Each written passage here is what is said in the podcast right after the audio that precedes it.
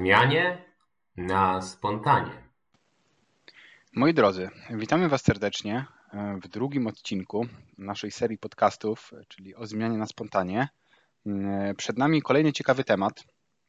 Myślę, że trochę dość bardzo mocno zbliżony do tego, który, który mieliśmy w poprzednim odcinku, więc dla osób, które nas słuchały, e, a poprzednio rozmawialiśmy o poczuciu własnej wartości.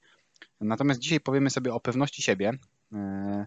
No i z tą pewnością siebie też jest różnie. Myślę, że to jest taki bardziej temat już, można powiedzieć, popularny, mainstreamowy, czyli czas, czasem jest tak, że ktoś o poczuciu wartości jeszcze nie za dużo słyszał albo nie za dużo wie, natomiast ta pewność siebie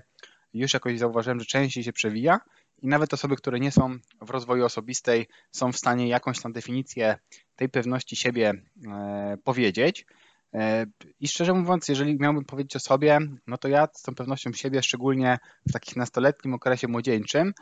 no mogę powiedzieć, że miałem spore problemy. Może nie byłem, e, nie miałem skrajnie jakiś duży problem z pewnością siebie, natomiast pamiętam, że wtedy miałem dużo, widziałem takich dużo osób, które są takie bardzo pewne siebie. Wtedy pamiętam też nie było zbyt dużo obowiązków do wykonywania, więc można było bardzo dużo czasu poświęcać na tylko i wyłącznie e, relacyjne spotkania ze znajomymi. I te osoby, które były takie pewne siebie, to ja zawsze widziałem jako takie osoby, które e, są w jakiś sposób e, lepsze, albo na pewno lepiej sobie radzą. E, I miałem trochę nawet taką halucynację, że jeżeli ktoś jest pewny siebie, to to jest jedyny zasób, który jest potrzebny do tego, żeby osiągać jakikolwiek sukces, że wystarczy być pewny siebie i wszystko w życiu wychodzi. No wiesz, czasem nieco to podejście zmieniłem, E, zmieniłem również e, oczywiście swój, swój poziom pewności siebie, który poprzez to, że stosowałem różnego rodzaju narzędzia, techniki e, i pracowałem również ze sobą i ze swoją osobowością, to również zwiększył mi się ten poziom pewności siebie, ale ewidentnie mogę powiedzieć, że jestem przykładem osoby, która tej pewności siebie nie miała bardzo dużo, a dzięki temu, że wykonywałem pewne ćwiczenia, stosowałem pewne narzędzia, poziom tej pewności siebie mi się zwiększył. E, I tak może jeszcze w ramach rozgrzewki zacznę też od Ciebie, Piotrek, zapytam Cię, jak to wyglądało u Ciebie? Czy Ty jesteś z tych osób, które miały taką naturalną pewność siebie i nigdy nie miały z tym problemu, czy raczej jesteś z tych osób, które też gdzieś tam na pewnym etapie zauważyły, że tej pewności siebie nie mają za dużo i zaczęłeś nad tym e, pracować? Jak to u Ciebie wyglądało? Właśnie ciekawe jest to, y, przy okazji witam wszystkich, e, ciekawe jest to właśnie mm, odnośnie tego pytania, że ja sobie je czasami mm, sam zadaję właśnie, jak to wyglądało, bo u mnie nie było to jakoś bardzo radykalnie ani w jedną, ani w drugą stronę. Znaczy pamiętam, że były na przykład takie sytuacje, że chyba to było w szkole jeszcze podstawowej, jakoś w szóstej klasie albo w gimnazjum w pierwszej, że chodziłem na przykład na taki dodatkowy angielski, no i przez pół roku tam jak przychodziłem, to zawsze przychodziłem taki nieśmiały i nikogo tam, bo nikogo tam nie znałem, a ci chłopcy tam, co byli inni, to się wcześniej gdzieś tam znali, pochodzili na przykład do jednej szkoły i ja tak zazwyczaj tylko przychodziłem i tak mówiłem cześć, także prawdopodobnie nikt tego nie słyszał, no i, do, i dopiero po pół roku jakoś tak się zdarzyło, że któryś z tych nauczycieli wymyślił, żeby była taka praca w grupach, no jak pracowałem w grupie, czy tam w parze z jakimś z tych chłopaków, którzy byli bardziej pewni siebie, to nagle on mnie jakoś tak zaktywizował i się okazało, że tak naprawdę ja byłem w stanie się tej grupie pokazać, że patrzcie, ja też jestem fajny, w sumie jestem taki sam jak wy, tylko jakoś nie wiadomo dlaczego się was trochę bałem wcześniej i też byłem pozytywnie jakoś tam mm, przyjęty dzięki temu. Więc były na pewno takie epizody, które wskazywały na to, że ta nieśmiałość była duża, ale z drugiej strony też myślę sobie o tym, że na przykład chodziłem do, na imprezy, gdzie nikogo nie znałem, szedłem do szkoły, gdzie nikogo nie znałem. E, raczej mm, no było takich dużo takich momentów, które w moim życiu pokazywały na mm, dosyć, dosyć dużą mm, pewność siebie, e, więc czasem się sam zastanawiam, jak to było. I chyba najlepszą odpowiedzią jest to, że po prostu były pewne konteksty, w których byłem mocno niepewny siebie, a były takie, w których byłem bardziej pewny siebie, ale na pewno nie miałem czegoś takiego, co czuję, że coraz bardziej buduję teraz i o czym pewnie gdzieś tam sobie pogadamy, mm, czyli takiej właśnie głębokiej, e, trwałej pewności siebie. Ona właśnie była bardziej raczej taka e, kontekstowa czy kontekstualna, jak, jak e, ty mówisz. Mm, I wydaje mi się, że to, że nie było to jakby takie jednoznaczne, jak na przykład wielu trenerów rozwoju mówi, że gdzieś tam zaczynali od w ogóle takiego że się e, takiego momentu, że się wręcz bali wyjść z domu, no to u mnie tak to nie wyglądało, ale to mogło paradoksalnie maskować pewne problemy, które miałem i z którymi sobie starałem później jakoś tam poradzić. No także na pewno ważny temat i, i ja to widzę w ten sposób. No ale myślę, Paweł, że fajnie by było, gdybyśmy może najpierw też, tak jak i poprzednio, zdefiniowali sobie, czym jest pewność siebie, no i jak ją rozpoznać, tak? Czyli jak to wygląda mm, u takiej osoby, która jest pewna siebie, jakby, żeby naszym słuchaczom i też między sobą tak naprawdę ustalić, o czym my w gruncie rzeczy mówimy.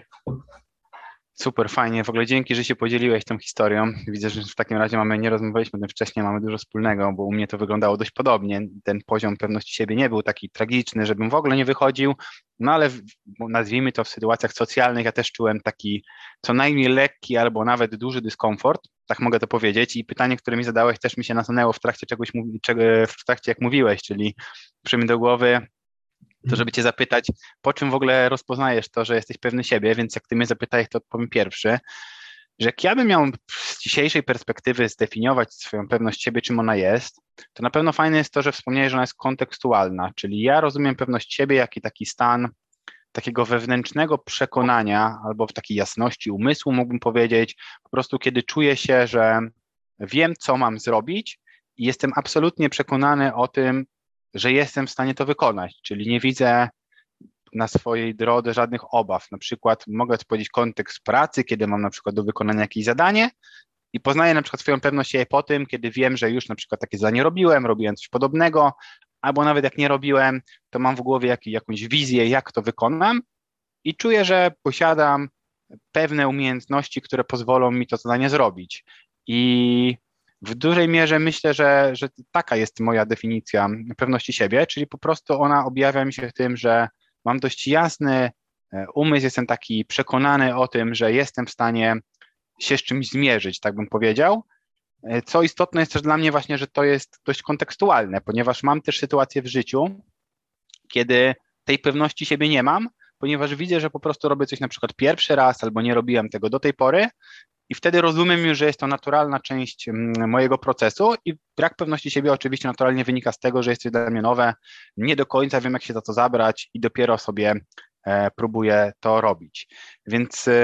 teraz mówię, to samo pytanie może do Ciebie, bo jestem bardzo ciekawy Twojej odpowiedzi, jak Ty widzisz pewność siebie, jak to e, wygląda u Ciebie, po czym Ty rozpoznajesz, że jesteś po prostu pewny siebie. Jasne, ja tutaj posłużę się taką anegdotką krótką, która też wskazuje na pewną inną prawidłowość, którą może warto się podzielić, mianowicie taką, że czasami od uczniów można się też fajnych rzeczy nauczyć. I pamiętam, że ja pracowałem kiedyś z jedną osobą, która poprosiła mnie właśnie o pomoc w temacie pewności siebie. No i mm, ponieważ był to człowiek, który też samodzielnie dużo rzeczy poszukiwał, no to podzielił się ze mną pewną perspektywą, którą właśnie chciałem tutaj przybliżyć, bo bardzo mi się to spodobało. Ja troszeczkę to bardziej uporządkowałem, rozwinąłem. Nie wiem skąd on to wziął, natomiast wydaje mi się, że gdzieś tam jest to związane trochę z nurtem terapii Lowena, bo on generalnie był w takiej społeczności, która mocno była związana z tym nurtem. No ale in, tak czy inaczej, e, właśnie ten pogląd jakby na tą pewność siebie i to, co, to, co gdzieś dzięki niemu może sobie uporządkowałem i lepiej zrozumiałem, no to jest coś takiego, że my wszyscy poszukujemy tej pewności siebie jakby tak, żeby to w pewien sposób ująć, żeby uchwycić właśnie, czym ta pewność siebie jest. I teraz, jeżeli sobie weźmiemy dwie osoby, które mają, jedna ma pewność siebie, a druga tej pewności siebie nie ma, gdzie oczywiście wiadomo, że w praktycznym życiu no to jest jakieś kontinuum, czyli jest od do, ale załóżmy dla, roz, dla uproszczenia rozważań, że to mamy jakieś skrajności, no to, że większość ludzi poszukuje jakiegoś dodatkowego elementu, który posiada osoba, która jest pewna siebie, natomiast nie posiada go ta osoba, która nie jest pewna siebie. Czyli ludzie poszukują tego, a cóż takiego by trzeba dodać, wpakować w siebie, żeby zacząć tą pewną siebie mieć. I dlatego moim zdaniem to jest tak trudno uchwytne, ponieważ ten element, który mm, ta osoba posiada, jest to trochę jakby w drugą stronę, działa to odwrotnie. Czyli tutaj chodzi o coś takiego, że te osoby nie różnią się tym, że osoba pewna siebie coś dodatkowo posiada, czyli różni się tym elementem, który gdzieś tam w, niej, w jej życiu jest, tylko różni się od innych, którzy nie są pewni siebie, pewnym elementem, którego tam u nich nie ma. I dlatego to właśnie, właśnie tak trudno jest złapać, że osoba, która jest y, pewna siebie, u niej po prostu nie ma napięcia, można tak powiedzieć, nie ma jakby stresu. I właśnie stres, według nawet definicji takiej słownikowej, to jest coś takiego, że jest to napięcie, któremu towarzyszy mm, myśl w stylu, że nie poradzę sobie z życiowymi wyzwaniami. I właśnie to jest tym elementem, którego nie ma u osoby pewnej siebie. I trochę to manifestuje się według mnie tym, że osoba taka właśnie, która nie ma tej pewności siebie, no to ma to napięcie, tak, bo to jest tym elementem różniącym i trochę to wygląda tak jakby taki samochód, który próbuje gazować, który próbuje przyspieszyć, ale warunki, czy to drogowe, czy jakby to, jak ten samochód jest skonstruowany, nie pozwalają na to, żeby jechać więcej i ta jazda zaczyna być taka szarpana, tak jakby ktoś próbował gazować, a jednocześnie właśnie coś, jest jakaś potężna siła, która ten samochód hamuje. I tak samo to działa właśnie u takich osób, które tej pewności siebie nie mają, że z jednej strony oni chcą coś zrobić i samodyscypliną próbują w tą stronę szarpać,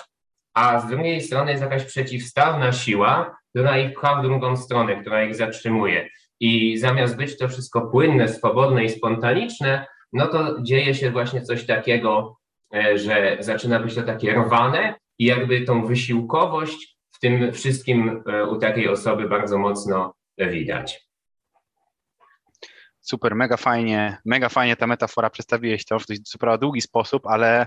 no ja bym bardzo podobnie to, szczerze mówiąc, widział, czyli uważam, że faktycznie jest to napięcie. To jest ewidentnie coś, że jakbyśmy nawet wzięli sobie kontekst, jak rozpoznać w takich sytuacjach czysto socjalnych u kogoś, czy ta osoba jest pewna mhm. siebie,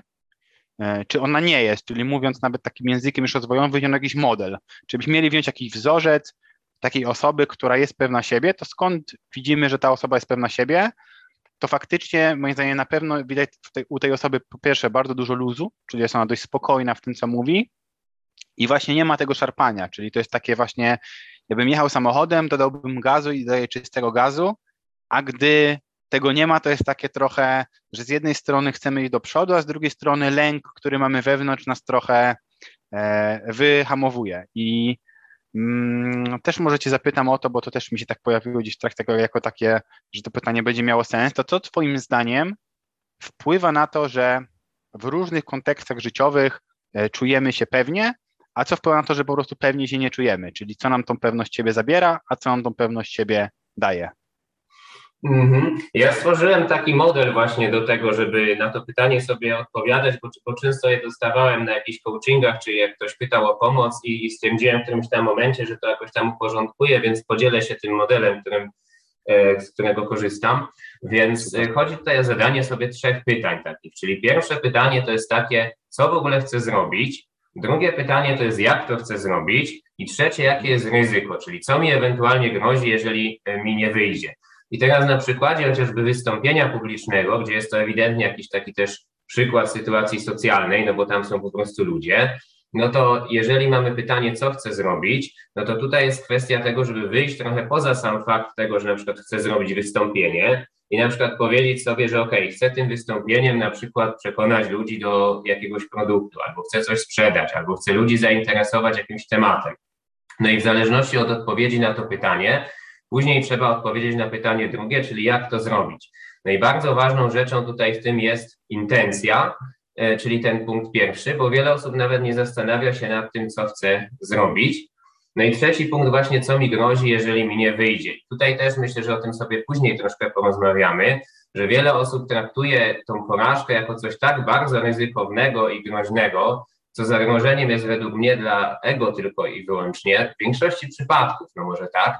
a nie dla samej osoby, ale jeżeli to mylimy, no to czujemy, że coś bardzo dużego mi zagraża. Jeżeli y, odpowiedź na to trzecie pytanie, co mi zagraża w wypadku porażki, jest taka, że jest to coś ogromnego, coś bardzo dużego, bardzo istotnego, no to w tym momencie też nie będzie pewności siebie. I tutaj jakby spuentuję to, przynajmniej tą swoją wypowiedź, taką anegdotką ze sprzedawcami, gdzie pamiętam właśnie, że jak ja działałem, to troszkę z Twojej branży, Paweł, ale też kojarzę, że jak ja kiedyś działałem w sprzedaży, no to były takie problemy, że sprzedawcy na przykład przychodzili do lidera i mówili, słuchaj, my mamy dużo takich bardzo negatywnych reakcji. Ktoś nas nie tylko, że nie chce kupić od nas, ale nas na przykład zwyzywał, powiedział, że jesteśmy nachalni. No i lider powiedział, dobra, słuchajcie, to teraz zróbcie tak, żebyście chcieli głównie budować relacje z tym klientem i w ogóle nie mówcie o sprzedaży. I po tygodniu efekt był taki, że wszyscy przychodzili i mówili: Super, mamy świetne teraz rozmowy z klientami.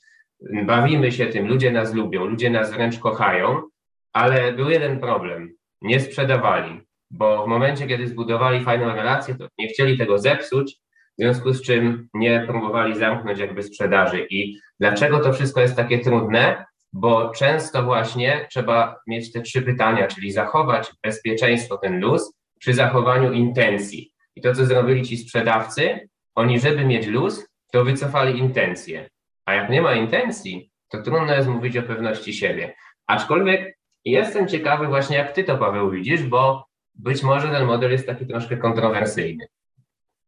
Znaczy, ja się na pewno z nim w dużej mierze zgodzę, natomiast może też pokażę go z innej perspektywy, jak ja to widzę, bo to może przybliży. Bo ja myślę przynajmniej, wydaje mi się, że rozumiem, o czym mówisz. Nie będę tam wchodzić. Faktycznie, ja, jako, jako że ja dość długi czas jestem w branży sprzedaży, to faktycznie ta pewność siebie wręcz w sprzedaży jest niezbędna, ponieważ jest to jeden z ważniejszych takich, można powiedzieć, stanów emocjonalnych, który pomaga tą sprzedaż sfinalizować, ale nie wchodząc nawet w samą sprzedaż, tylko jakbym miał na to spojrzeć dość ogólnie, to po pierwsze faktycznie uważam, że, e, na same, że sama pewność siebie ona jest zależna trochę od tego, co chcemy osiągnąć. Czyli jeżeli mam jakieś zadanie do wykonania, czy to zadanie, które mogę zrobić indywidualnie, czy to zadanie w relacjach z innymi ludźmi, to różnica jest tylko taka, że w relacjach z, innego, z innymi ludźmi trochę na szali stawiamy też poczucie właśnie własnej wartości, czyli trochę temat, o którym rozmawialiśmy poprzednio. Bo tak jak mówiłeś, jeżeli ktoś ma jakieś obawy do tego, na przykład co ktoś o nim pomyśli, czyli jak zostanie odebrany, to ewidentnie trochę ta pewność siebie jest wtedy skorelowana z poczuciem własnej wartości. E, myślę, że też dojdziemy gdzieś do tego potem już tak typowo, żeby rozwijać ten temat. Natomiast też zauważyłem, że dużo osób albo z jednej strony nie do końca wie, co ma zrobić, czyli brakuje im trochę struktury, e, w jakiej, w jakiej mogliby postępować, żeby rozwiązać dany problem lub zrealizować dane zadanie. No i to też trochę będzie zaburzało tą pewność siebie, bo załóżmy, że jeżeli dostałem, ja kiedyś miałem takie epizod, że studiowałem na przykład budownictwo i dostałem od pani projekt, który miałem wykonać, a nie do końca chodziłem na wykłady, to mimo, że było to zadanie indywidualne, to mój brak pewności siebie w tym zadaniu wynikał z tego, że po prostu nie wiedziałem, co mam robić. Więc naturalne było to, że nie czułem się dość pewnie w tym, żeby to zadanie wykonać i myślę, że poza tą warstwą taką emocjonalną, E, która, która się objawia w tych relacjach socjalnych. Bardzo ważne jest też to, żeby umysł wiedział i widział, e, jakie kroki ma dokładnie wykonać, bo dzięki temu też czuje się pewnie. Nawet jak e, w sporcie często się mówi, jak, jak ja też trenowałem trochę sportu, miałem styczność ze sportowcami, że jak trenowałem na przykład sporty walki, to mówiło się, że zawodnik, który gdzieś tam przegrał, on się musi teraz odbudować, czyli znowu odbudować tą pewność siebie, albo na przykład w piłce nożnej też tak się mówi, Czyli nasze powtarzalne doświadczenia, kiedy robimy coś według jakiegoś planu i osiągamy zamierzone rezultaty, no to też będzie bardzo mocno budowało naszą pewność siebie, bo mamy już dowód na to, że to, co robimy, e, działa. A myślę, że brak pewności siebie właśnie wynika z tego, że po pierwsze osoby nie mają planu e, i nie do końca wiedzą, co robić. Oczywiście, jeżeli jest też ten czynnik, o którym ty dużo mówiłeś, dlatego nie chcę go tak bardzo rozwijać, że jeżeli ktoś ma jakieś e, negatywne przekonania na temat siebie lub boi się skonfrontować z tym, co inni mogą pomyśleć, chociaż naprawdę to jest tylko i wyłącznie w jego głowie, czyli on sam będzie myślał to na swój własny temat, e, no to to definitywnie też zabierze mu e, tą pewność siebie i to jest bardziej, myślę, związane z tym tematem, który omawialiśmy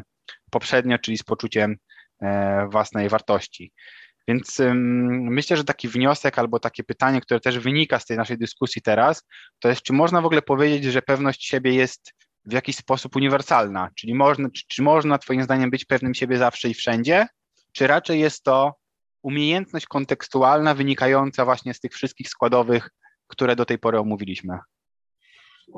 Właśnie kiedyś wydawało mi się, że, że bardziej ta pewność siebie jest taka uniwersalna, i to był trochę błąd, patrząc tak z perspektywy już na te lata wczesnego mojego rozwoju, bo też miałem takie wrażenie i rzutowałem, trochę projektowałem to na takich trenerów rozwoju osobistego, którzy prowadzili na przykład szkolenia, że oni w każdym kontekście są pewni siebie, że oni są pewni siebie w kontekście relacji, w kontekście biznesu, w kontekście sportu i we wszystkim innym możliwym, a okazało się później, że wcale tak nie jest. I Wydaje mi się, że my za często, w ogóle jako ludzie, a szczególnie w, w środowisku rozwoju, za często tak myślimy, że ta pewność siebie jest taka uniwersalna. Jak ktoś w jednym kontekście jest pewny siebie, to na pewno we wszystkich innych też. Bo to bardzo zależy właśnie od kontekstu. No chociażby z tego względu, że w jednym kontekście ktoś może chcieć coś zrobić i dokładnie mieć sprecyzowane to i mieć też narzędzia do tego, a w innym kontekście nie mieć tych narzędzi albo nie mieć tak dokładnie określonych celów, w związku z czym tam nie będzie pewny siebie. Natomiast ja to widzę też tak, że jednak mimo wszystko istnieje pewien trzon taki jakby, pewien, ta, pewna taka można by powiedzieć meta umiejętność, czy, czy meta postawa, czyli coś takiego wykraczającego poza postawy właśnie w kontekstach, co jak gdyby powoduje, że w wielu kontekstach możesz być pewny siebie, jakby łatwiej ci jest we wszystkich innych kontekstach być pewnym siebie. I między innymi jednym z takich elementów jest właśnie poczucie wartości według mnie, e, no bo ono powoduje, że to ryzyko, które mówiłem wcześniej, jest zawsze trochę mniejsze, tak, bo już na szali nie ma tego poczucia wartości, no i w związku z tym w dowolnym niemalże kontekście ta pewność siebie będzie rosła, ale to dalej nie powoduje według mnie, że będziesz zawsze totalnie pewny siebie. moim zdaniem nie ma takich osób, ale jestem ciekawy, jak ty to widzisz. Okej, okay, znaczy ja się zgadzam, fajnie, bo to jedna rzecz, którą ty wspomniałeś, jest bardzo fajna, że jak się zaczyna trochę, mi się daje taką przygodę z rozwojem, to faktycznie jak się widzi osobę, która, albo nawet jak ja byłem w sprzedaży, widziałem nawet swoich menadżerów, którzy osiągali sukcesy, to widzimy te osoby często przez pryzmat tylko i wyłącznie tych kontekstów, które one chcą nam pokazać. I jest taka wtedy iluzja bardzo często, że faktycznie te osoby są pewne siebie, w każdej sekundzie życia po prostu cokolwiek nie robią, to one są pewne, pewne siebie. I moim zdaniem to też jest ważne, żeby wspomnieć, żeby się wybić trochę z takiej halucynacji, bo ona, szczerze mówiąc, dla mnie była dość niekorzystna. Właśnie ja też tak trochę początkowo myślałem, że żeby osiągać jakikolwiek sukces, to muszę być pewny siebie zawsze, a brak pozwalania nawet sobie na to, żeby nie być pewny siebie, już trochę uderzał właśnie w moje poczucie wartości, że uważałem, że coś ze mną jest nie tak, jeżeli pewny siebie nie jestem. I to była taka dla mnie dość duża, mm, taki duży insight, jakbym powiedział, taki wygląd, który z którego sobie zdałem sprawę, bo on właśnie wybił mnie z tego, że no pewny siebie będę kontekstualnie. Jeżeli zajmuję się czymś przez jakiś dłuższy okres czasu, to naturalnie mam już pewien model działania, którym mogę podążać i ten model działania w dużej mierze sprawia, że czuję się pewny siebie. E, fajne jest też to, co powiedziałeś, że jest to przy dłuższym czasie spędzonym z rozwojem osobistym, czyli z analizą swojego umysłu, ze zrozumieniem tego, jak ten umysł działa i jak on koduje tą rzeczywistość, można dojść do takiego, do takich strategii, które będą uniwersalne w każdym kontekście. Mi na przykład przychodzi do głowy nawet to, że jak m, przykładowo w pracy ktoś mnie poprosi o coś, czego na ten moment jeszcze nie robiłem, czyli właśnie nie posiadam pierwszej składowej, czyli nie posiadam doświadczenia w tym temacie i nawet brakuje mi czasem wiedzy w tym temacie, to jestem w stanie bardzo szybko znaleźć pomocnicze kroki, które mnie doprowadzą do tego, żebym to zdobył, czyli wiem wtedy na przykład, że ok, czyli każdy proces będzie miał pewne kroki, nawet jeżeli teraz nie wiem, jak je zrobić, to wiem, jak zrobić na przykład pierwszy krok, a jeżeli brakuje mi informacji, to mam na przykład mojego menadżera czy mojego dyrektora, który albo jakiegoś specjalistę w tej dziedzinie, który wie więcej ode mnie i zawsze mogę taką osobę prosić o pomoc i on mi po prostu dostarczy tej wiedzy, czyli zasobów, które potrzebuję żeby to wykonać. E, więc to, co na pewno zacząłem widzieć po latach, to, że nie uderza brak pewności siebie w niektórych kontekstach, nie rzutuje już na moje poczucie wartości. Czyli dalej czuję się osobą wartościową, natomiast rozumiem, że jestem na przykład początkującym w jakiejś nowej dziedzinie i mam pewną strategię postępowania, tak bym powiedział, żeby pozyskać to, co mi brakuje, i to też sprawia, że na pewno nie tracę, bym powiedział tak po rozwojowemu, powiedział, nie tracę zasobności swojego stanu, czyli nie mam stanu na przykład absolutnego niepokoju albo zestresowania, e, bo jakby robię też proces pomocniczy, czyli wiem, co e, mogę dokładnie zrobić, żeby tą pewność siebie zdobyć w kontekście, czego mi brakuje, albo inaczej, czego mi brakuje, żeby tą pewność siebie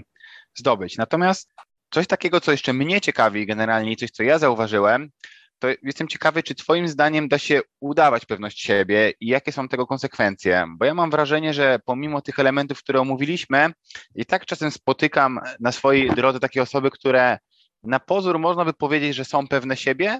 natomiast moim zdaniem gdzieś tam w głębi, jakbyśmy zaczęli to diagnozować, to brakuje im po prostu tej pewności siebie. I objawia się zazwyczaj tylko to, jakby objawiają się one tym, że mówią z dość dużym przekonaniem, natomiast nie do końca są tam y, zawarte te elementy, które omówiliśmy do tej pory. I co ty o tym sądzisz? Tak, bardzo lubię to, to pytanie z tego względu, że dużo się naobserwowałem e, w rozwoju osobistym takich właśnie zachowań, gdzie osoby udawały pewność siebie, więc e, powiem może w ten sposób, że do pewnego stopnia się da, natomiast większość z nas uważa, że potrafi dużo bardziej to udawać niż w rzeczywistości. I na czym to opieram? Na czym opieram takie twierdzenie, że się da? No, chociażby na tym, że są aktorzy filmowi. Każdy z nas pewnie w życiu widział co najmniej kilka filmów, no i widać, że aktorzy potrafią zagrać zarówno rolę osoby pewnej siebie, jak i rolę na przykład osoby nieśmiałej i wycofanej. No i to sugeruje, że skoro potrafią się wcielić w zarówno jedną, jak i drugą, no to znaczy, że tą pewność siebie do pewnego stopnia gdzieś tam da się udawać. Tylko, że warto zauważyć, że taki aktor, po pierwsze, on spędza często miesiące czy, czy nawet lata, biorąc pod uwagę nie tylko jedną rolę, ale całą karierę na tym, żeby doskonalić tę umiejętność, e, czyli wchodzenia w pewną postać. A po drugie, taki aktor też nie robi tego tylko i wyłącznie w oparciu o to, że on kopiuje mowę ciała, ale stara się często zrozumieć na bardzo głębokim poziomie tą postać, którą odtwarza, więc e, to do końca nawet nie jest takie udawanie, bo on rzeczywiście w tą postać, w tą rolę wchodzi, czyli jakby rzeczywiście zaczyna się czuć pewnie siebie, tak jak ten e, role model, którego on odtwarza. Więc w przypadku aktorów to jest odpowiedź niby, że tak da się, Natomiast po pierwsze, właśnie oni na to poświęcają dużo czasu, po drugie, i tak się wczuwają w tą postać, a nie tylko markują mowę ciała. No i często właśnie osoby, które gdzieś tam w rozwoju próbują udawać na przykład mowę ciała i uczą się, że na przykład wypięta klatka, wysoko głowa podniesiona, zajmowanie dużo przestrzeni, to są jakieś sygnały takiego wysokiego statusu dominacji i pewności siebie. E, później próbują udawać te elementy, wewnętrznie czując się tak naprawdę niepewni siebie, no i wygląda to po prostu niespójnie, bo jakby jest dużo sygnałów pozawerbalnych, które płyną z tych osób, które można w jakiś sposób wyczuć, czy świadomie, czy, czy podświadomie. No i one wraz z tymi udawanymi sygnałami mowy ciała, które niby służą pewności siebie, czy demonstracji tej pewności siebie, tworzą po prostu kontrast i tworzą niespójność. No a nasze umysły są tak zaprogramowane, że jakby niespójność jest traktowana po prostu jako zagrożenie, więc jeżeli my wyłapiemy od kogoś niespójność, to już umysł nawet dalej nie analizuje, czy to jest ktoś pewny siebie, czy nie, czy on ma wartość socjalną, czy nie i tak dalej, tylko po prostu stwierdzamy, on jest zagrożeniem i koniec. Jakby nie ma już dalszej analizy. Więc y, tak naprawdę przede wszystkim osoby, które udają tą pewność siebie, no mają taki mm, problem, i ja też to kiedyś miałem, że właśnie wychodzą na osoby niespójne, bo nie da się tak wielu elementów kontrolować jednocześnie, a jakby to się chciało robić, to trzeba się mocno wysilić i to uczyć się tego naprawdę tygodniami, jeśli nie miesiącami, tak jak robią to aktorzy. No i jest jeszcze tutaj jeden taki aspekt, o którym tylko wspomnę, e, czyli taki, że wiele osób też ma taką pewność siebie na zasadzie, że nigdy czegoś nie robili, ale zrozumieli i wydaje mi się, że to jest proste. Czyli na przykład mają jakieś powiedzmy narzędzie manipulacji, czy jakieś narzędzie wpływu, którego się nauczyli na szkoleniu i jakby rozumieją, jak ono działa, ale nigdy go na przykład nie zastosowali jeszcze w rozmowie, dajmy na to z klientem, czy tam z kimś, na kogo chcą wywrzeć wpływ. No i wydaje mi się, że to takie banalne, więc wychodzą napompowani tą pewnością siebie, ale to trwa tylko do momentu, aż skonfrontują się z rzeczywistością, w której zrobienie tego, o czym mówią, wcale nie jest takie proste bo oni tylko i wyłącznie rzutują, projektują gdzieś tam, że to będzie proste, stąd wynika ta pewność siebie i tylko początek doświadczenia wystarczy, że ona się rozbija ze ścianą. Więc ja widzę to w ten sposób. Tutaj ma to trochę jakby kilka aspektów, ale gdybym tą odpowiedź miał podsumować, no to właśnie uważam, że pewność siebie w pewnym stopniu da się udawać, ale naprawdę w niewielkim. I im bardziej to chcemy udawać, tym bardziej, żeby być spójni, to potrzebujemy czasu na ćwiczenia, którego większość z nas poświęcić, powiedzmy sobie szczerze, nie chcę. Także tak, taka moja perspektywa jest, a, a właśnie e, powiedz Paweł, jak ty to widzisz. Okej, okay, bardzo fajny przykład. Znaczy ja też myślę podobnie, czyli nawiązując do tego, co powiedziałeś, uważam, że takim oznaką też taką pewności siebie jest duży spokój. Czyli osoby, które są pewne siebie, po prostu mają spokój, bo nic nie zaprząta ich głowy i nie ma tam, czyli odwrotnością tego stanu jest trochę niepokój. To też jest jakby taki symptom, który ja widzę jako spójny, czyli często osoby, które są tak na pozór pewne siebie, to one bardzo nie chcą, żeby podważać ich punkt widzenia, nawet jeżeli on nie bazuje na faktach, czyli czasem można takiej osobie pokazać jakieś jawne fakty, że coś jest inaczej niż ona myśli i takie osoby właśnie wtedy często atakują, atakują swojego rozmówcę albo e, właśnie bardzo agresywnie reagują i moim zdaniem też jest to po prostu wynik braku pewności siebie, ponieważ myślę, że to też jest, nie, nie chcę teraz mówić, jaka to była nazwa, natomiast ktoś na pewno robił badania na ten temat, które sprawdzało, że im więcej w jakimś temacie się edukujesz, tym na początkowych fazach rozwoju ta twoja pewność siebie bardzo mocno spada, bo ona właśnie wynika z tego, że bardzo rzeczy wiele kwestionujesz i poddajesz pod dyskusję, czy może faktycznie jest inaczej niż ty myślałeś, czy może to faktycznie nie działa tak jak jest, a zauważyłem, że bardzo łatwo na przykład oprzeć jakiś punkt widzenia nawet na iluzji i po prostu wmówić sobie, że tak jest i żyć w tej iluzji i po prostu z bardzo dużą pewnością to mówić, co też często widziałem na przykład w branży sprzeda sprzedaży, że na przykład ktoś sprzedawał jakiś nie do końca etyczny produkt albo robił cokolwiek i ciężko było w ogóle z taką osobą usiąść i dać jej do zrozumienia, że to, co robi, e, to jest też trochę inna perspektywa, z jakiej można na to spojrzeć i że takie osoby nie chciały nawet tego robić, czyli mm, i to jest jakby jeden przykład, natomiast drugi też, który mi szedł do głowy, to też widzę dużo osób, które są tak nadmiernie pewne siebie, ale wynika to trochę z takiej arogancji, czyli na przykład ktoś nigdy nie jeździł samochodem, ale jemu się wydaje, że jazda samochodem jest prosta, albo ktoś nigdy nie prowadził biznesu i on powie, no nie, no co to jest za trudność taki podcast nagrać, wystarczy usiąść i pogadać i to jest proste. E, I często w takich sytuacjach ja sobie zadaję pytanie, czy ta osoba będzie w stanie utrzymać tą pewność siebie przez cały proces robienia tego zadania. Bo mhm. moim zdaniem też łatwo jest być pewnym siebie, takim w gadce na zasadzie, że jestem pewny, że coś zrobię i że to jest proste, ale taka prawdziwa pewność siebie moim zdaniem też właśnie wynika z tego, że jeżeli jest jakiś proces od A do Z, który trzeba wykonać, to pewność siebie nie polega tylko na tym, że na punkcie B jestem pewny siebie, tylko polega na tym, że przez każdy kolejny etap również jestem w stanie sobie z tym poradzić i znaleźć jakieś rozwiązanie, jak e, ten cały swój jakiś tam cel, proces, jak sobie to nazwiemy, tak sobie to nazwiemy, ukończyć. Tak ja e, to widzę. To jest, jest bardzo ciekawe, co mówisz, bo jak mówiłeś, to właśnie mi tak kilka razy tak coś takiego kliknęło, gdzie sobie pomyślałem, klik, klik, klik, to jest moje doświadczenie, to wiem, to, to gdzieś tam rezonuje. No I to, co powiedziałeś właśnie o tym, że na początku ja to troszkę inaczej widzę w, w kwestii, albo może nie do końca Cię dobrze zrozumiałem, ale jeśli chodzi o tą krzywą, powiedzmy, pewności siebie, a umiejętności, to z mojej perspektywy to jest tak, że na początku, jak się uczymy, to ona bardzo szybko rośnie. Natomiast jakby do, dochodzimy do takiego momentu, kiedy zaczynamy też często praktykować już wtedy i wtedy rzeczywiście ona bardzo szybko spada, potem się gdzieś tam wypłaszcza, wypłaszcza i dopiero zaczyna potem znowu rosnąć. Nawet jest to gdzieś w necie, można to znaleźć, chociaż też nie pamiętam tego tak. Ja znalazłem to właśnie. Nazywa tak. się to efekt, efekt Dunninga-Krugera, to się nazywa. Jest o, dokładnie tak, jak powiedziałeś. Tak, tak, tak, tak. No właśnie, to jest bardzo ciekawe. I teraz właśnie wielu osobom się wydaje na początku, że lizną trochę rozwoju osobistego. Tak pamiętam, byli, na przykład moi znajomi, którzy się tam jarali NLP. I ja też tak w sumie miałem, że o, ale tu super, tu kotwica, tu zakładam coś tamtego, wszystko zaraz wszyscy będą robić to, co chcę. Zaraz będę sprzedawał rolki papieru toaletowego obcym ludziom za 200 dolarów na ulicy, a tutaj się okazało, że jednak nie. I to była ta arogancja, ta pewność siebie iluzoryczna tak naprawdę,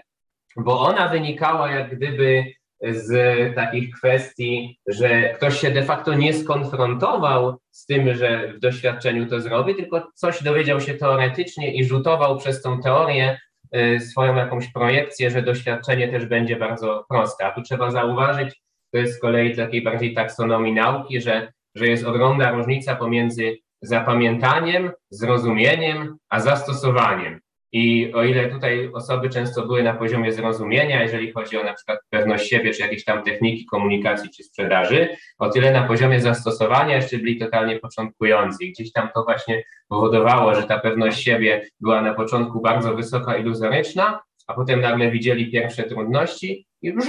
już uciekali i przestawali to robić. Ale też jestem ciekawy, jak to, jak to Paweł y, byś widział, bo też swego czasu, właśnie tak jak w tych, tych takich, jak to mówię, czasami oldschoolowych czasach mm, rozwoju, bardzo popularne były takie rzeczy jak na przykład modelowanie albo uczenie się mowy ciała, jakby w celu tego, żeby udawać tą pewność siebie. No, jakie są Twoje doświadczenia z tym i powiedzmy, jak teraz się z tym relacjonujesz? Okej, okay, no to ja jestem dobrym przykładem, akurat bo ja dużo z tego korzystałem, czyli ja właśnie korzystałem z wszelkich metod, które znalazłem, żeby zwiększyć pewność siebie i właśnie wynikało to z tego, że nie rozumiałem tego, o czym właśnie dzisiaj rozmawialiśmy, że pewność siebie to nie jest tylko jakiś magiczny stan, w którym jestem i on sprawia, że po prostu mam klucz, który otwiera wszystkie zamki, tylko jest to pewnego rodzaju szereg mniejszych umiejętności, które muszą być połączone razem ze sobą i wtedy wszystko jakby sprzyja temu, żeby dany cel ukończyć. Natomiast e, mam tu takie, uważam, że dalej jakby jestem trochę entuzjastą pewnego rodzaju tego typu technik, natomiast biorąc pod uwagę właśnie całość, o której rozmawiamy, czyli na pewno uważam, że pewność siebie to nie jest tylko i wyłącznie umiejętność mentalna i posiadanie pewnej strategii, według której działamy, że wpływa na to również wiele innych czynników, w tym nasze ciało. Czyli jeżeli moje ciało byłoby e, zmęczone, moje ciało by było niewyspane, po prostu nie miałbym odpowiednich e, nawet neuroprzekaźników, czyli nie miałbym odpowiedniej ilości dopaminy, nie, nie miałbym odpowiedniej ilości serotoniny, która wynikałaby właśnie z tego, że nie dbam o swoje zdrowie, źle jem, nie dosypiam, spożywam bardzo dużą ilość używek, e, to prawdopodobnie nie był w stanie, był w stanie nawet egzekwować tej strategii, którą doskonale znam, więc e, uważam, że zmiana w swoim ciele, ja zresztą praktykuję też jogę, to znam nawet kilka pozycji w jodze asan, które potrafią tą pewność siebie chwilowo zwiększyć, czy takie uczucie, że wszystko jest ok, ok, potrafią mi dodać. Natomiast uważam, że jeżeli dalej nie wiedziałbym, co mam zrobić, to skończyłbym na tym, że miałbym bardzo dużo energii, dobrze się czuł, ale mimo wszystko nic nie zrobił. Takie są po prostu moje dziś doświadczenia. Mm, no ja, ja tak się też odniosę do tego właśnie z tą, z tą mową ciała i gdzieś tam z tym modelowaniem, bo pamiętam swoje takie doświadczenie, że e, właśnie modelem, którego ja sobie wziąłem do wystąpień publicznych był e, ojciec Fabian Błaszkiewicz. No i to jest osoba, jeżeli tej, tej osoby nie znacie, to jest duchowny, który też jest związany z rozwojem osobistym, bardzo charyzmatyczna osoba. Nie twierdzę, że się z nim we wszystkim zgadzam, e, nie podejmuję jakby tutaj takiej polemiki, ale niewątpliwie facet ma ogromną charyzmę. No ja sobie wziąłem właśnie Błaszkiewicza jako osobę, którą modelowałem do pewności siebie, tylko zastosowałem to w kompletnie idiotycznym kontekście, bo prowadząc szkolenie z testów jednostkowych, czyli typowo techniczne szkolenie, no i potem dostawałem od ludzi taki feedback, że okej, okay, no niekoniecznie spoko szkolenie, fajnie to wytłumaczyłeś, ale po co tam tyle emocji, po co ten cyrk? I to tak naprawdę dało mi do zrozumienia, bo ja chciałem być pewny siebie, gdzie w kontekście szkolenia technicznego, no to po prostu tą pewność siebie można było zamanifestować tym, że na przykład odpowiadam na pytania, że spokojnie mówię, że jak ktoś zadaje piąty raz to samo pytanie, bo to się na szkoleniach technicznych zdarza, to jestem spokojny i tak dalej, no to ja sobie wziąłem modela, który zastosował charyzmę w dobrym jemu kontekście, no bo wystąpienia publicznego, którym, w którym mówił o motywach życia, czyli takie filozoficzne tematy, gdzie ta charyzma była jak najbardziej na miejscu, a ja ją wziąłem i wsadziłem w miejsce, gdzie była kompletnie nie na miejscu. I teraz właśnie problem, jaki wiele osób ma, zauważyłem w, w kwestii właśnie takiego modelowania, no to jest to, że biorą te powierzchowne zachowania od ludzi, od jakiegoś modela swojego, i później wsadzają to w kompletnie niewłaściwy kontekst, czyli ktoś na przykład modeluje gangstera z filmu gangsterskiego i próbuje na imprezie wykorzystać jego pewność siebie. Okej. Okay. To ja szczerze mówiąc bardzo fajnie że to dodałeś, bo ja nie pomyślałem szczerze mówiąc o takim kontekście, ale faktycznie w trakcie tego, co mówiłeś, też przyszło mi do głowy to, że są, można powiedzieć, różne zasoby tej pewności siebie i one właśnie będą wykorzystywane w różnych kontekstach. Czyli taka typowa pewność siebie gdzie mam bardzo wysoki poziom energii, gdzie mówię bardzo przejrzyście, z bardzo dużym przekonaniem, na przykład w kontekście wystąpień publicznych jest bardzo sprzyjający i faktycznie uważam, że robienie pewnych ćwiczeń otwierających klatkę piersiową, e, suplementowanie się pewnymi rzeczami, e, które, które spowodują, że czujemy się w danym momencie dobrze, będą bardzo sprzyjające na przykład dla osoby, która umie występować publicznie, już ma takie doświadczenia, wie, co ma powiedzieć i co chce przekazać, będą bardzo mocno sprzyjały ten proces przekazu, natomiast nie sprawią na przykład, że zrobi jakieś zadanie, w którym nie wie kompletnie, co ma zrobić. O, tak, tak to bardziej widzę. Natomiast zdecydowanie w taka pewność siebie, modelowanie postawy ciała, nawet osób, które są pewne siebie, e, odpowiednia neuro, neurobiochemia e, mózgu na pewno będą wpływały na to, że w sytuacjach socjalnych będziemy odbierani jako osoby bardziej pewne siebie, co często też ma swoje dodatkowe korzyści z tym związane, bo po prostu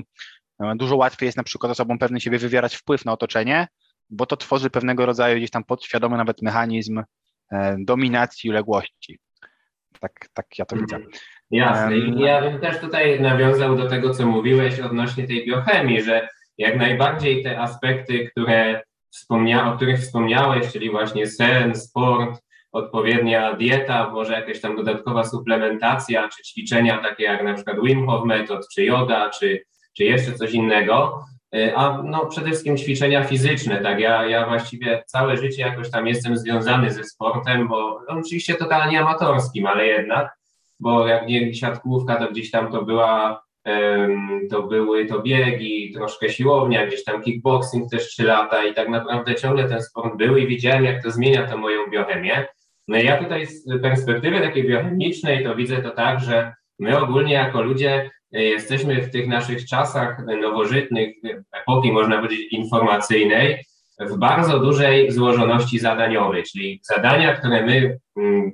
bierzemy przed siebie, planujemy zrobić po prostu, e, są zadaniami o bardzo dużej złożoności, czyli trzeba się zastanowić i rozkminić bardzo różne rzeczy. Przeciwieństwie do zadań, które mieli nasi przodkowie, tacy ludzie pierwotni, załóżmy tam 10 czy 50 tysięcy lat temu. No i dla nich ta biochemia związana na przykład z zagrożeniem była funkcjonalna, bo mm, ktoś na przykład miał biochemię związaną z zagrożeniem. Nie będę wymieniał tam tych neuroprzekaźników, bo się na tym nie znam za dobrze, ale chodzi o to, że no, są pewne takie, które odpowiadają za stan zagrożenia i w tym momencie e, ciało jest przygotowane do walki lub ucieczki.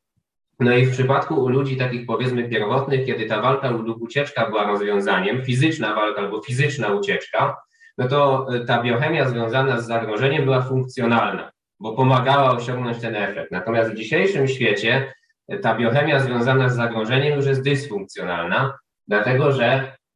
mm, te zadania są bardzo złożone i teraz o ile do ucieknięcia ta biochemia byłaby dobra, o tyle do, do ucieczki takiej fizycznej, to o tyle do ucieczki mm, jakiejś w takiej, czy walki w momencie, kiedy na przykład mamy uchronić naszą firmę przed upadkiem, to już jest kompletnie niedobre, bo my mamy właśnie mieć więcej zasobów uwagi, tą uwagę rozszerzyć, szerszą perspektywę objąć, a nie ją zawęzić, tak jak to ta biochemia powoduje. Dlatego, ponieważ mamy dużo bardziej złożone zadania dzisiaj niż nasi ewolucyjni przodkowie, no to powinniśmy rezygnować z tej biochemii y, w postaci zagrożenia, która symbolizuje zagrożenie, czy też która się pojawia w momencie zagrożenia, a można to zrobić tymi metodami, o których ty y, i, ja w sumie później też wspomnieliśmy. Natomiast jeszcze bym chciał Ciebie też y, dopytać, mm, jak tutaj byś widział taki aspekt, jak właśnie o czym już parę razy gdzieś tam próbowaliśmy dojść do tego, ale, ale gdzieś tam odbiegliśmy od tego tematu, właśnie połączenia pewności siebie, a tej samooceny czy poczucia wartości. Jakby tutaj, jakby, jakbyś to rozróżnił, jakie są podobieństwa, różnice? Okej, okay, znaczy myślę, że to jest tak jak, jak, jak fajne pytanie, że jakbyś mnie zapytał o poczucie wartości, to myślę, że poczucie wartości jest składową pewności siebie że pewność siebie jest jednak czymś jeszcze większym, czyli nie wystarczy mieć zdrowe poczucie wartości, żeby być pewnym siebie w niektórych kontekstach. Natomiast jeżeli nie mamy zdrowego poczucia wartości, to w wielu kontekstach socjalnych po prostu nie będziemy pewni siebie. Czyli to się dla mnie właśnie trochę łączy z tym, że jeżeli ktoś ma niską samoocenę, czyli nisko, słabą relację z samym sobą e, i, i kiepską właśnie samoocenę, to nawet pomimo tego, że może być ekspertem w jakiejś dziedzinie, nie będzie w stanie przekazywać swoje ekspertyzy albo działać według tego, co wie, bo będzie miał bardzo dużo takich myśli na swój temat, że coś z nim jest nie tak. Czyli na przykład ktoś mógł być w jakiejś dziedzinie technicznym, na przykład cokolwiek weźmy, ktoś mógł się zajmować nawigacją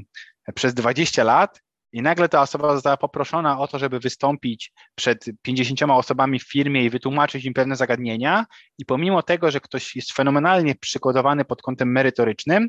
to będzie on bardzo mało pewny siebie i moim zdaniem ta pewność siebie będzie wtedy wynikała z tego, że ma jakieś, że, że może mieć, bo to też jest założenie czysto, ale na przykład, że może mieć jakieś e, negatywne przekonania na swój własny temat, e, przypięte do swojego poczucia własnej wartości.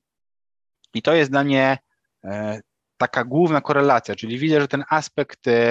poczucia własnej wartości, szczególnie w takich sytuacjach socjalnych, będzie miał bardzo duże znaczenie, bo można, mówię, może być taka sytuacja, w którą ja widzę, że ktoś ma dobre, zdrowe poczucie wartości i uważa, że nic złego o sobie nie pomyśli, jeżeli e, się pomyli. Natomiast jeżeli na przykład e, zgłosił się na rozmowę rekrutacyjną, gdzie są wymaganie, wymagane kompetencje, których on nie posiada, no to prawdopodobnie tej pewności siebie też nie będzie miał, e, ponieważ y, nie jest po prostu gotowy na to, żeby dostarczyć to, czego oczekuje druga strona. To jest e, tak, tak ja to mniej więcej widzę. Natomiast e, mm, może też oddam głos teraz trochę tobie, bo, bo mm. ja szczerze mówiąc nie przychodzi mi nic więcej, nie, nie mam więcej też przykładów w głowie, żeby to dobrze po prostu zobrazować. Mhm. Co do tego, co wspomniałeś właśnie, że to są głównie sytuacje socjalne, to też wydaje mi się, że większość tych pytań, które my dostajemy od ludzi, którym pomagamy, czy też y, ogólnie trenerzy dostają, to raczej dotyczy sytuacji socjalnych właśnie. Myślę, że to jest dla naszych odbiorców najciekawsze, bo na przykład szczerze mówiąc, jakby ktoś mnie zapytał, jak być pewnym siebie, kiedy to zagrożenie jest realne, czyli na przykład być żołnierzem, który jedzie na wojnę i tam może zginąć, jak tam być pewnym siebie? Ja nie wiem, nie znam na to odpowiedzi, bo ja nigdy takiego czegoś nie przeżyłem i szczerze mówiąc trudno mi jest cokolwiek odpowiedzieć, poza może tymi metodami biochemicznymi, żeby wpływać na swój układ nerwowy jakoś bezpośrednio chemicznie, a jednocześnie w taki sposób, żeby to nie powodowało uszczerbków na zdrowiu. Natomiast e, nie mam na to odpowiedzi, bo tu zagrożenie jest realne. Natomiast olbrzymi temat, który ty poruszyłeś właśnie, to jest to, że w wielu sytuacjach ludzie w takich socjalnych właśnie uznają zagrożenie iluzoryczne jako zagrożenie realne. Czyli tak naprawdę ktoś będzie na przykład odrzucony, ktoś będzie mm, w sytuacji, w której usłyszy odmowę, ktoś będzie skrytykowany, albo ktoś się nie odezwie, jak on zacznie rozmowę, na przykład na jakiejś imprezie czy networkingu i w tym momencie no jakby konsekwencja jest bardzo mała, zagrożenie jest, jest praktycznie zerowe, ale on postrzega to błędnie jako zagrożenie, ponieważ jest to zagrożenie tak naprawdę dla jego jakiejś takiej narracji i rzeczywistości, w której stworzył taki wizerunek, obraz idealny wokół siebie, który ma maskować jego zaburzone poczucie wartości. Czyli jakby łańcuch przyczynowo-skutkowy tutaj jest taki, że Najpierw gdzieś tam jest zaburzone poczucie wartości, potem wokół tego powstaje taki perfekcjonistyczny rys, taki wizerunek, który ma bronić przed odczuwaniem tego, tych emocji negatywnych płynących z tego poczucia wartości nieuporządkowanego, zaburzonego. I ktoś przez lata potrafi taki wizerunek budować, a następnie, kiedy przychodzi ta sytuacja próby i ten wizerunek może się zawalić, bo ktoś usłyszy odmowę i ten wizerunek jakby w jego oczach runie, no to jest ogromne ryzyko dla niego, bo on przez lata ten wizerunek budował. I teraz rozwiązaniem tego problemu jest przestać postrzegać sytuację iluzorycznego zagrożenia jako sytuację realnego zagrożenia. I żeby to zrobić, to trzeba po prostu przestać żyć jakby tym wizerunkiem i tym, tą iluzją, którą on tworzy, o czym myślę, że w ogóle fajnie, gdybyśmy pogadali głębiej na jakimś tam jednym z kolejnych podcastów, bo to jest olbrzymi temat, mega ciekawy jak dla mnie. W ogóle ja Mhm. Nawet nie potrafię za bardzo tego wyrazić, jak, jak bardzo tutaj to zmieniło moje życie, jak sobie zdałem z tego sprawę i ile tutaj można o tym powiedzieć, że to życie takie nasze w tych bańkach, narracjach, historiach, to tak naprawdę nie jest jakiś wymysł, tylko to się faktycznie dzieje i wpływa na ten brak pewności siebie, ale myślę, kiedyś o tym indziej pogadamy. Natomiast no ja to tak widzę, tak, że właśnie ten brak pewności siebie wpływa, brak mm, dobrego poczucia wartości wpływa na brak pewności siebie tak, że my błędnie odczytujemy sytuację jako ryzyko. I, i, i tak, to, tak to po prostu mam w głowie jakby ułożone. No i jestem też ciekawy, Paweł, bo tak w sumie dużo tych rzeczy poruszyliśmy i może jeszcze coś Ci się kojarzy, co warto byłoby wspomnieć odnośnie pewności siebie, co jakby tak właśnie na spontanie gdzieś tam można byłoby jeszcze dorzucić, co, co myślisz? Znaczy, też fajnie, że to powiedziałeś, bo faktycznie no, dużo naszych słuchaczy, jak nie wszyscy, będą właśnie związani z tym kontekstem, który jest kontekstem socjalnym, czyli będą właśnie mieli tego typu problem. Właśnie też ja, ja miałem podobny wniosek a propos tego, żebyśmy to rozłożyli gdzieś na inny odcinek, bo to jest tak szeroki temat, że tutaj raczej go dotykamy powierzchownie, aniżeli wchodzimy w głębiej, więc fajnie, jakbyśmy, możemy sobie to dziś zapisać, żeby taki temat też kiedyś poruszyć i porozmawiać więcej właśnie o tym, e, jak w sytuacjach socjalnych taki brak poczucia wartości zabiera nam e, te zasoby emocjonalne i powoduje, że nie czujemy się pewni siebie. Mm, no też ja taką widziałem, jeżeli chodzi o pewność siebie, też temat, którego nie por, po części go poruszyliśmy, po części go nie poruszyliśmy, a propos tej biochemii i połączenia poczucia wartości, że znałem parę osób, które w bardzo krótkich interwałach czasu, tak bym powiedzieć, za pomocą różnych substancji. Ja nie wiem nawet, jakie to były substancje, nie chcę w to za mocno wchodzić, natomiast potrafiły zmienić sobie biochemię mózgu, przez to czuły się bardzo pewne siebie. Natomiast y, z doświadczeń widziałem, że to była y, droga bardzo krótka, która sprawiła do tego, że potem bez tego w ogóle nie potrafili się czuć pewni siebie, a z czasem już nawet z, jak z jakimś wspomaganiem nie czuli się pewni siebie. I ta pewność siebie też była taka właśnie trochę udawana, czyli często jest tak, że jeżeli faktycznie ktoś jest, ma wiedzę w danym temacie, a brakuje mu tego zasobu emocjonalnego lub ma tam jakieś emocje, których, które nie do końca zostały przeżyte albo nie zostały przeżyte i one w takich um, sytuacjach ekspozycji na drugą stronę zostają wyciągnięte na powierzchnię, przez to on nie jest w stanie e, przekazać tego, co chce, no to faktycznie uważam, że to jest coś, z czym się powinno głębiej pracować, o czym możemy kiedyś porozmawiać, jak, jak do tego podejść, co z tym można robić, bo uważam, że nie ma tutaj drogi na skróty. Można faktycznie chwilowo to gdzieś wyprzeć i schować wewnątrz siebie, ale to jest droga, która zazwyczaj w długiej perspektywie prowadzi do jeszcze gorszych konsekwencji i, i krótkometrażowo moim zdaniem nie za wiele daje. Przynajmniej takie są moje doświadczenia, że ja nie spotkałem chyba żadnej osoby, może jedną spotkałem faktycznie, ale ona po prostu e, jest, nie chcę mówić, co to jest, natomiast jest dość znana i w dobrym momencie swojego życia zorientowała się, że to nie jest dobra droga, a miała na tyle zasobów finansowych, że ktoś był w stanie jej pomóc w tym i wyciągnąć ją z takiego myślenia. To tak mhm. ode mnie, nie tak. wiem, co to od ciebie. No, mnie się skojarzyło, bo wspomniałeś właśnie o tym, że to ktoś sobie daje jakby taki dopalacz, tak, troszkę można powiedzieć metaforycznie i dosłownie właściwie. I, i kojarzy mi się właśnie z tym, że to samo bym tutaj podkreślił, że, że my nie polecamy tak jakiejś tam substancji stosować i tak dalej, bo to, bo to niszczy zdrowie. Natomiast o tyle warto to wspomnieć, że te substancje często właśnie powodują pewnego rodzaju powstanie uzależnienia. I zauważyłem, że też Podobnie jest e, z sytuacjami, w których ktoś na przykład wrzuca się tylko w takie konteksty socjalne, w których ma wysoki status. I robi to po to, że tylko tam się czuje pewny siebie, a jak wyjdzie do sytuacji takiej socjalnej, w której na przykład nie ma statusu, bo dajmy na to, ludzie go nie znają, albo nie wiedzą, że on ma dużo pieniędzy, albo nie wiem, no powiedzmy, nie uznają jego ekspertyzy w jakimś tam obszarze eksperckości, no to mm, pojawia się ten problem, że taka osoba nie jest e, tam pewna siebie, nie czuje się jakby dobrze. I to prowadzi do takiej patologicznej według mnie sytuacji, w której ktoś się wrzuca tylko i wyłącznie w takie konteksty, w których ma wysoki status, bo tam się czuje pewny siebie i to jest ta kontekstualna pewność siebie, ale jak już zmieni kontekst i ten kontekst jest taki, że ludzie mu na starcie nie dają takich propsów, no to już się pojawia większy problem i zaczyna ta osoba wręcz panicznie e, bać się tych reakcji, bo ciągle ma jakby tą zawsze ten taki zabór bezpieczeństwa, tą gdzieś taką poduszkę, na której siedzi metaforyczną, czyli ten, ten wysoki status, jak go zabraknie, to osoba zaczyna panikować, to jest pewnego rodzaju symptom uzależnienia, dlatego że właśnie ktoś uzależnia się od tego, że musi mieć wysoki status, bo inaczej nie czuje się pewny siebie. I według mnie tą umiejętnością, którą zdecydowanie warto ćwiczyć, no to jest coś takiego, żeby potrafić być pewny siebie, nawet w takiej sytuacji socjalnej, gdzie nie masz tego statusu, co nie znaczy, i to jest bardzo istotne, żeby udawać, że ten wysoki status masz, bo jeżeli ludzie to zweryfikują i okaże się, że za tym markowanym statusem nic nie stoi, no to dostaniesz y, powiedzmy w dupę, tak? Więc to nie jest dobra strategia. Natomiast, y, więc jeżeli nie masz y, wysokiego statusu, tylko niski w danej grupie, to trudno udawać, że się ma wysoki, ale pewnym siebie według mnie można być.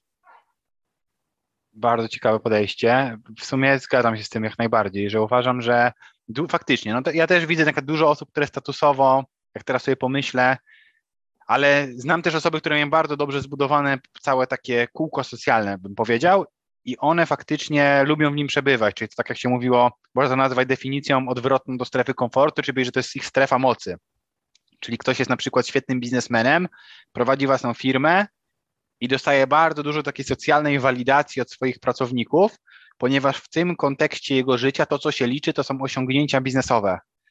Ale też często widzę, że takie osoby mają tendencję właśnie ucieczka, albo inaczej, ucieczka od tego, żeby się nie konfrontować z tym, że jak idziesz do sklepu spożywczego i stajesz w kolejce, to już nie jesteś super biznesmenem, tylko jesteś takim samym człowiekiem, jak człowiek, który stoi przed tobą i za tobą, albo jak idziesz w jakieś inne miejsce socjalne, gdzie ktoś cię nie zna, to nagle już nie masz z automatu przyznawanego przez otoczenie wysokiego statusu, tylko jesteś normalnym człowiekiem, to często widzę, że takie osoby bardzo nie chcą wchodzić, właśnie tak jak powiedziałeś, nie chcą wchodzić w takie środowiska, gdzie muszą się z tym skonfrontować. Czasem, jeżeli wchodzą, to potrafią być właśnie bardzo aroganckie, czyli wymagać od otoczenia tego, żeby one przyznawało im z góry automatycznie wyższy status, albo wręcz to idziesz w takim kierunku bardzo narcystycznym, czyli że ktoś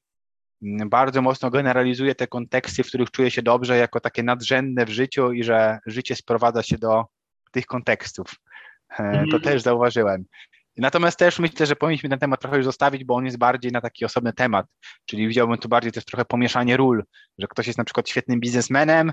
i on nie potrafi wejść w inną rolę życiową, bo chciałby ciągle być biznesmenem, bo ta rola życiowa daje mu po prostu bardzo dużo e, przewag socjalnych i on ten stan po prostu lubi. I jest tam, myślę, jeszcze też pochowane bardzo dużo wiele innych rzeczy, jak chociażby to, że nie chcemy, że taka osoba nie chce odczuwać pewnego rodzaju emocji związanych z tym, że jest akurat w tej roli statusowej.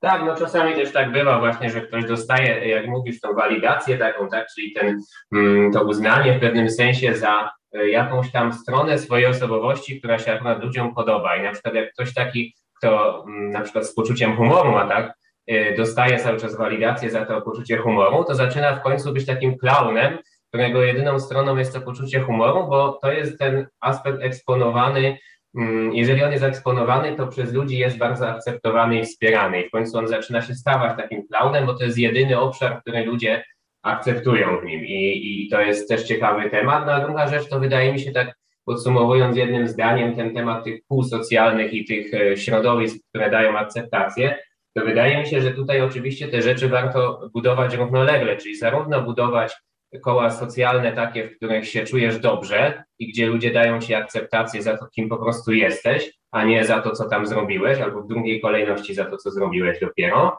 a jednocześnie cały czas być w stanie wychodzić do środowisk, w których y, się niekoniecznie czujesz dobrze i być w stanie się konfrontować. Także te rzeczy mogą tutaj iść równolegle. No i myślę, że y, chyba gdzieś tam zmierzamy, zmierzamy do końca. Ja też mam tutaj taki, taką prośbę do, do, do naszych odbiorców, że jeżeli macie na przykład jakieś sugestie, żeby, żeby mm, poruszyć jakiś tam temat, no to też możecie nam dawać znać. Szczerze mówiąc, ja tu muszę opanować tą platformę, na której tam to wrzucamy, ale może ty, Paweł, wiesz, jakby w jaki sposób tam można się z nami komunikować. Szczerze mówiąc, ja też jestem trochę laikiem w tych kwestiach. Cztery dni zajęło mi, żeby e, rozkminić, jak to zrobić, żeby ten podcast wgrać. Na szczęście to mamy za sobą, więc może e, teraz czas na kolejny krok, w którym znajdę, jak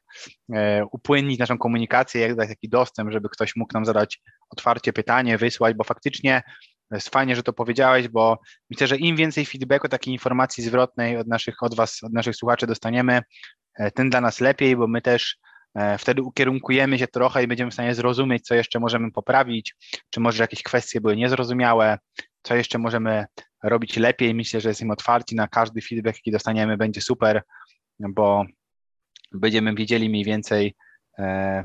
na czym obecnie stoimy i co jeszcze jest, co jeszcze wymaga poprawy. Jasne, tak. No myślę, że taka właśnie ciągła optymalizacja to jest, to jest taka dobra droga a ten feedback na pewno nam w tym pomoże. Także, także zapraszamy tutaj właśnie do, do takiego też wspólnego uczestniczenia po prostu w tym, żebyście też mieli takie wrażenie, e, poczucie może, że, że też współtworzycie to w jakiś sposób, no bo tak będzie, jeżeli, jeżeli te tematy się pojawią, o których my nie pomyśleliśmy, no to, to po prostu będziecie to razem z nami współtworzyć i to będzie myślę, że optymalne rozwiązanie dla wszystkich. Także pewnie jak się dowiemy, jak to zrobić, to może dogramy jeszcze tą końcówkę albo w kolejnym odcinku powiemy. Super. Czy ty jeszcze coś, Piotr, chcesz dodać od siebie? Myślę, że nie. No, chyba, chyba dużo, dużo dzisiaj się nagadaliśmy, chociaż widzę, że chyba krócej troszkę niż ostatnio, ale, ale fajnie. Ja tylko to bym dodał, że naprawdę mega pozytywnie się czuję przy nagrywaniu tego i, i wypowiadaniu się tutaj na te tematy. Mam takie wrażenie jakiegoś rodzaju spełnienia i to jest naprawdę dla mnie przyjemne i mam nadzieję, że to jakoś też może w głosie naszym słychać. Ja uważam, Paweł, w Twoim, że słychać, ale o swoim nie będę mówił, bo, bo, bo to tak nieładnie, ale myślę, że dla mnie po prostu jest to super jakieś tam doświadczenie i może to jest ta ostatnia rzecz, którą się chciałem podzielić, dziękując jednocześnie Wam tutaj za, e, za uwagę. Super, ja mam również takie wrażenie. Bardzo mi dużo radości i przyjemności sprawia nagrywanie tego. Z jednej strony to, że mogę się czegoś nauczyć od ciebie, z drugiej strony to, że mogę się czymś podzielić, bo uważam, że jednym z lepszych ćwiczeń, jakie można właśnie zrobić w kontekście pewności siebie, to nagrywać taki podcast, ponieważ tutaj też musimy się skonfrontować e, hmm. sami ze sobą przed tym, więc myślę, że akurat tak tematycznie fajnie, że robimy te podcasty. Mówię, że przecież mam, mam nadzieję, że to daje dużą wartość naszym słuchaczom, że coś z tego wyciągacie jesteście w stanie to zaaplikować do swojego życia. Po drugie, że my się uczymy, a po trzecie, że e, no jest po prostu sprawia mi to przyjemność jako sam proces, więc myślę, że kolejne odcinki będą jeszcze coraz lepsze, bo my też ciągle się uczymy i z odcinka na odcinek lepiej, łatwiej nam to po prostu będzie nagrywać właśnie z tego względu, że mamy już doświadczenie, że idzie to w fajnym kierunku. Super. Dzięki bardzo. Do usłyszenia. Dzięki Piotrek. Trzymaj się. Hej, hej.